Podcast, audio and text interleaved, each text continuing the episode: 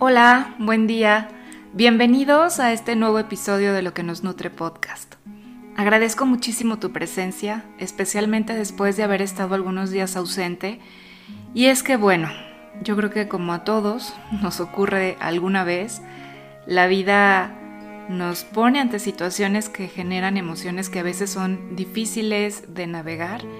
Y bueno, pues estos días estuve experimentando una tristeza bastante profunda y para mí hablar era muy complicado, puesto que la tristeza suele manifestarse en mi cuerpo como un nudo en la garganta, entre otras cosas, así que mi voz no, no salía y decidí detenerme, hacer este espacio que la emoción me estaba pidiendo y poder de alguna manera quedarme en esa intimidad del silencio para recibir el mensaje de esta emoción que estaba experimentando y poder abrirle espacio, transitarla y de alguna manera permitir también que en el punto en el que ya era necesario se pudiera marchar. Y te comparto esto porque, bueno, pues este es un podcast de la vida cotidiana, ¿no? Donde compartimos algunas estrategias para poder vivir el día a día de una mejor forma y creo que contarte de cómo de pronto las emociones se presentan en mi vida es parte de esta vida cotidiana. Creo también que uno de los grandes aprendizajes que he recibido a través de la práctica de la atención plena es justamente el poder gestionar de una mejor manera mis emociones, sobre todo aquellas emociones que suelen ser más contractivas, que se sienten de manera más desagradable y que eh, yo no sabía cómo manejar hace unos años. Así que por eso también te lo comparto, porque creo que ha sido una de las grandes ganancias en el cultivo cotidiano de la atención plena. Y bueno, esta tristeza se presentó creo que en un golpe de conciencia de la transitoriedad, ¿no? De la vida y también de la belleza de sabernos interconectados. Creo que fue una fusión de estos dos estados lo que me hizo experimentar mmm, de esta manera tan intensa la tristeza. Sin embargo, en medio de la pérdida, de la muerte y de la aceptación de que todo es transitorio, también vino un fuerte llamado donde había un mensaje muy claro y es que la vida insiste. Y la vida insiste en que sigamos disfrutando del momento, que sigamos aprendiendo de cada cosa que ocurre en nuestra vida y que sigamos caminando, porque finalmente mientras estemos aquí, creo que es lo que podemos rescatar, seguir dando pasos y seguir caminando hacia adelante. Y quise aprovechar también que, bueno, si te has dado por ahí una vuelta en mis redes sociales, habrás encontrado un calendario de septiembre que nos invita a practicar el autocuidado. Entonces, bueno, yo creo que también esta posibilidad de detectar nuestros estados emocionales, de poderles abrir espacio, de detenernos para poder de alguna manera permitirnos experimentar la emoción, creo que también es una forma de cuidar de nosotros, una muy importante y a la que generalmente no le damos como mucha importancia. Y creo que es vital, finalmente, el poder hacer eh, acto de presencia ante nuestras propias emociones. Y derivado de todo esto que te comparto, pues quiero platicarte un poquito de cómo eh, deberíamos considerar el autocuidado como un tiempo innegociable de bienestar. Es ese darnos un espacio para consentirnos, para practicar un hobby, un deporte, para ir a lo mejor al spa, a relajarnos, leer un libro mientras estamos disfrutando de una bebida calientita, pasar un tiempo a solas o con nuestros amigos. Y puede ser también esto que te compartí al inicio, ¿no? La vida no puede solo basarse en el acelere, en las prisas, en el trabajo, en cuidar la casa. Eh, siempre, siempre, siempre es necesario tener ese espacio de autocuidado. Y es por eso que quiero contarte qué es y cuál es la importancia de este concepto de salud. Porque aunque no lo creas, es un tema de salud y de prevención. Y también quiero contarte algunas ideas para que tú puedas crear tus propias rutinas de autocuidado. Así que vamos para allá. Y bueno, comencemos definiendo qué es el autocuidado. La Asociación Colombiana de Empresas de Medicina Integral lo define como cuidar de sí mismo, como una responsabilidad propia que tiene repercusiones en el estado de salud y la calidad de vida de las personas, especialmente en la realización de actividades de la vida diaria que van más allá de satisfacer las necesidades básicas como son alimentarnos o descansar. Y bueno, practicar el autocuidado no tiene nada que ver con los roles que tienes en la vida ni con tu edad. Dedicar un tiempo para ti mismo y hacerlo prioridad te permite ser más feliz y disfrutar a plenitud cada momento. Aunque al inicio yo te fui mencionando algunas actividades que solemos relacionar con el autocuidado, sí quiero decirte que este concepto es muchísimo más profundo. Y es así que cuidarse es preguntarte, ¿qué necesito? Y actuar, sin postergar. Es así que lo primero que hay que entender es que el autocuidado es algo muy personal. Y lo que se haga para cultivarlo en realidad depende de cada una de las necesidades y de los gustos particulares. Brevemente puedo decirte que el autocuidado también es reconocer que cada persona es responsable de su propio bienestar y que dicho bienestar también se extiende a la familia y a la comunidad. ¿Te acuerdas que al inicio te hablaba de interconexión? Bueno, pues esto es parte de cuidar de mí, sin duda, va a tener también implicaciones en todos los que están a mi alrededor. Luego de reconocerlo, seguiría el tomar acciones y medidas para responder a las necesidades que protegen nuestra salud mental, física y emocional. Y esas acciones posteriormente se van convirtiendo en hábitos y por supuesto, bueno, que el objetivo es que podamos cultivar hábitos saludables. Por eso es importante considerar que el autocuidado abarca aspectos que incluyen desde la higiene, la nutrición, nuestro estilo de vida, los factores ambientales, socioeconómicos, socioemocionales, espirituales. Es decir que, bueno, tenemos que pensar de una manera integral la forma en que debemos cuidar de nosotros mismos.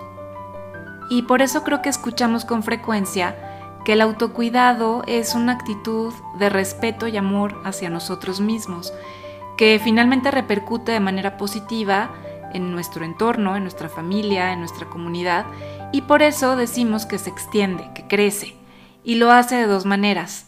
Una, todos se benefician, y dos, todos se apoyan entre sí, ya que algunas rutinas de autocuidado también necesitan de una red de apoyo, ¿no? Que está conformada generalmente por nuestra familia, nuestros amigos y algunos profesionales de salud. Y quizás sea importante también aclarar este aspecto en el que con frecuencia cuando hablamos de autocuidado se puede confundir con egoísmo, con vanidad o con pérdida de tiempo, especialmente en esta época en la que estamos como muy enfocados en ser súper productivos. Si lo piensas bien, una persona que está dedicada a todas las demás pero que no se regala espacios para ella misma, es una persona egoísta para ella misma. Es una persona que no siembra en su terreno posibilidades de crecer y de conocerse. Y por ende, lo que puede entregar a los demás lo entrega sintonizado con la escasez. Un autocuidado bien llevado es un terreno abundante, fértil y de beneficio para todos los que nos rodean. Si te das cuenta, cuando una persona ha identificado sus puntos de bienestar, no siente el agobio por tener que desempeñar sus roles, no pierde con facilidad la paciencia, no intenta victimizarse en las situaciones, ni ve a los demás como sus rivales. Así que la promoción del autocuidado en realidad es un medio para empoderar a las personas, a las familias y a las comunidades para que tomen decisiones de salud mucho más informadas y muchísimo más colaborativas. Bien, pues pasemos entonces a la parte más práctica y te voy a dejar por aquí seis ideas de rutinas de autocuidado. La número uno es que apartes un tiempo exclusivo para ti todos los días. Elige si prefieres levantarte un poco más temprano o en la noche cuando todos ya se hayan ido a dormir, pero siempre dedica un momentito para ti. La número dos es que en base a tus necesidades y tus gustos, elijas actividades que te recarguen. Puede ser, por ejemplo, leer un libro, meditar, quizás escribir, dibujar, hacer ejercicio, o puede ser tu rutina de cuidado de la piel. En este punto, creo que la invitación concreta es a que te cuestiones, por ejemplo, qué necesito, qué me hace falta, qué me gustaría ser, cómo es la persona en la que visualizo convertirme. Autocuidado entonces será cada respuesta que vaya llegando a tu mente de manera espontánea y con un plan de acción preciso para cada una. La invitación número tres es que te alimentes de manera saludable y equilibrada. Puedes comenzar el día con un vaso de agua, con un desayuno nutritivo, quizá disfrutar de un almuerzo libre de distracciones, con conciencia plena. ¿Y qué te parece que, por ejemplo, planificas que una vez al mes vas a probar un alimento diferente o una preparación nueva? Porque parte de la salud también tiene que ver con darle variedad. La cuarta rutina tiene que ver con el movimiento, con mantenerte activo, porque esto nos sirve para tener más energía, para eliminar el estrés, para sentir felicidad. Para todo esto el cuerpo necesita moverse. Así que elige la actividad que prefieras y sin excusas. Recuerda que estás invirtiendo en tu salud. Puedes practicar yoga, hacer ejercicios de fuerza y cardio, bailar, subirte a la bici o a los patines, nadar. Elige lo que más te guste. Y de manera especial puedes también buscar actividades que te permitan conectarte más con la naturaleza, disfrutar de estos espacios al aire libre, en medio de la montaña, la playa, los ríos. Es sumamente bueno para tu salud. El quinto ritual te invita a reconocer y manejar tus emociones, justo de lo que te platicaba al principio, a mantener la calma, a pensar en positivo, a respirar. Cuando sea difícil, entonces puedes darte un espacio, detenerte, descansar y de alguna manera con todo esto ir logrando recobrar el equilibrio. Otras propuestas pueden ser también iniciar un diario de emociones, pues escribir ayuda mucho a plasmar esto que sentimos, lo que nos sucede. Quizá te nazca escribir algunas frases de gratitud o hacer una lista de tus objetivos o tus deseos para, para lograr, y así puedes tenerlo siempre a la mano y también generar un montón de autoconocimiento. Y el último punto, el número seis, nos invita a eliminar hábitos tóxicos. Puede sonar súper repetitivo, pero a veces creemos que son cosas o situaciones que no nos hacen daño.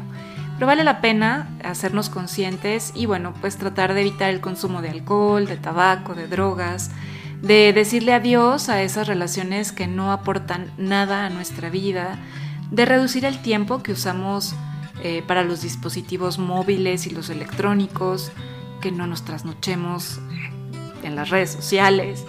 Y quizá también algo muy importante pueda ser el cuidar de nuestro entorno. Me refiero en cultivar a las relaciones familiares y sociales, porque como lo hemos platicado antes, el autocuidado también necesita de una red de apoyo, así que mantente en contacto con tus seres queridos y exprésales tu cariño. Aunque no parezca, eso también es autocuidado. Para ir cerrando, pues quiero que nos quedemos con la siguiente conclusión. Aprender a cuidar de nosotros va más allá de satisfacer nuestros impulsos de placer. No es precisamente realizar actividades populares de bienestar, sino nutrir nuestros cuerpos físico, mental, emocional, espiritual y energético de maneras correctas. Con estas preguntas podemos ir encontrando las pistas de lo que necesitamos. Simplemente el poder, tal cual, detenernos y preguntarnos qué necesito hoy, qué me está faltando, ¿qué me gustaría hacer? Son ese tipo de preguntas que podemos responder en un pequeño espacio todos los días y que nos ayudan a generar bienestar. Pues ya tienes por aquí seis nuevas rutinas que puedes incorporar a tu vida cotidiana. Deseo que sean de mucho beneficio para ti y para los tuyos. Y te recuerdo que estamos por iniciar un nuevo taller de introducción a la atención plena o mindfulness. Comenzamos el veintidós de septiembre. Es un grupo pequeño, así que quedan poquitos lugares. Si estás interesado, por favor, escríbeme a través de mis redes sociales. Puede ser por Instagram o Facebook en arroba lo que nos nutre o mandarme un mensaje de WhatsApp al cuatro siete siete, siete dos cuatro, nueve uno nueve seis. Estaré atenta a cualquier duda que tengas y toda la información la puedes encontrar en la descripción de este episodio. Es todo por hoy, muchísimas gracias por escucharme y por estar aquí, y nos encontramos el próximo lunes para seguir cultivando juntos luz, sabor y nutrición en la vida cotidiana. Hasta muy pronto.